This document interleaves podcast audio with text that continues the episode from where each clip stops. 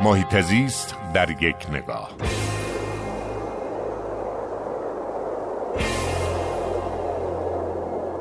یک کار جالبی دوستداران محیط زیست در شهر رشت شروع کردن. بزرگترین طالاب شهری کشور با ما عنوان طالاب عینک که آلوده شده به سنبل آبی و این سنبل آبی به رغم ظاهر زیباش یک گیاه مرگ آفرینه یک گونه مهاجمه که داره تنفس رو از طالاب ها می‌گیره. همه مرد و زن پیر و جوان تصمیم گرفتن کمک بکنن این سنبل های آبی رو در بیارن از طالاب و اجازه حیات بدن و نذارن که اکسیژن به لایه های زیرین طالاب نرسه.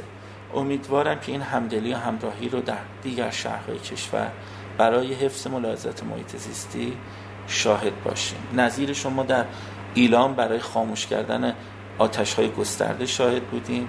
نظیرش رو در اصفهان شاهد هستیم. در حمایت از کمپین سهشنبه بدون خودرو و امیدوارم این تسری پیدا کنه.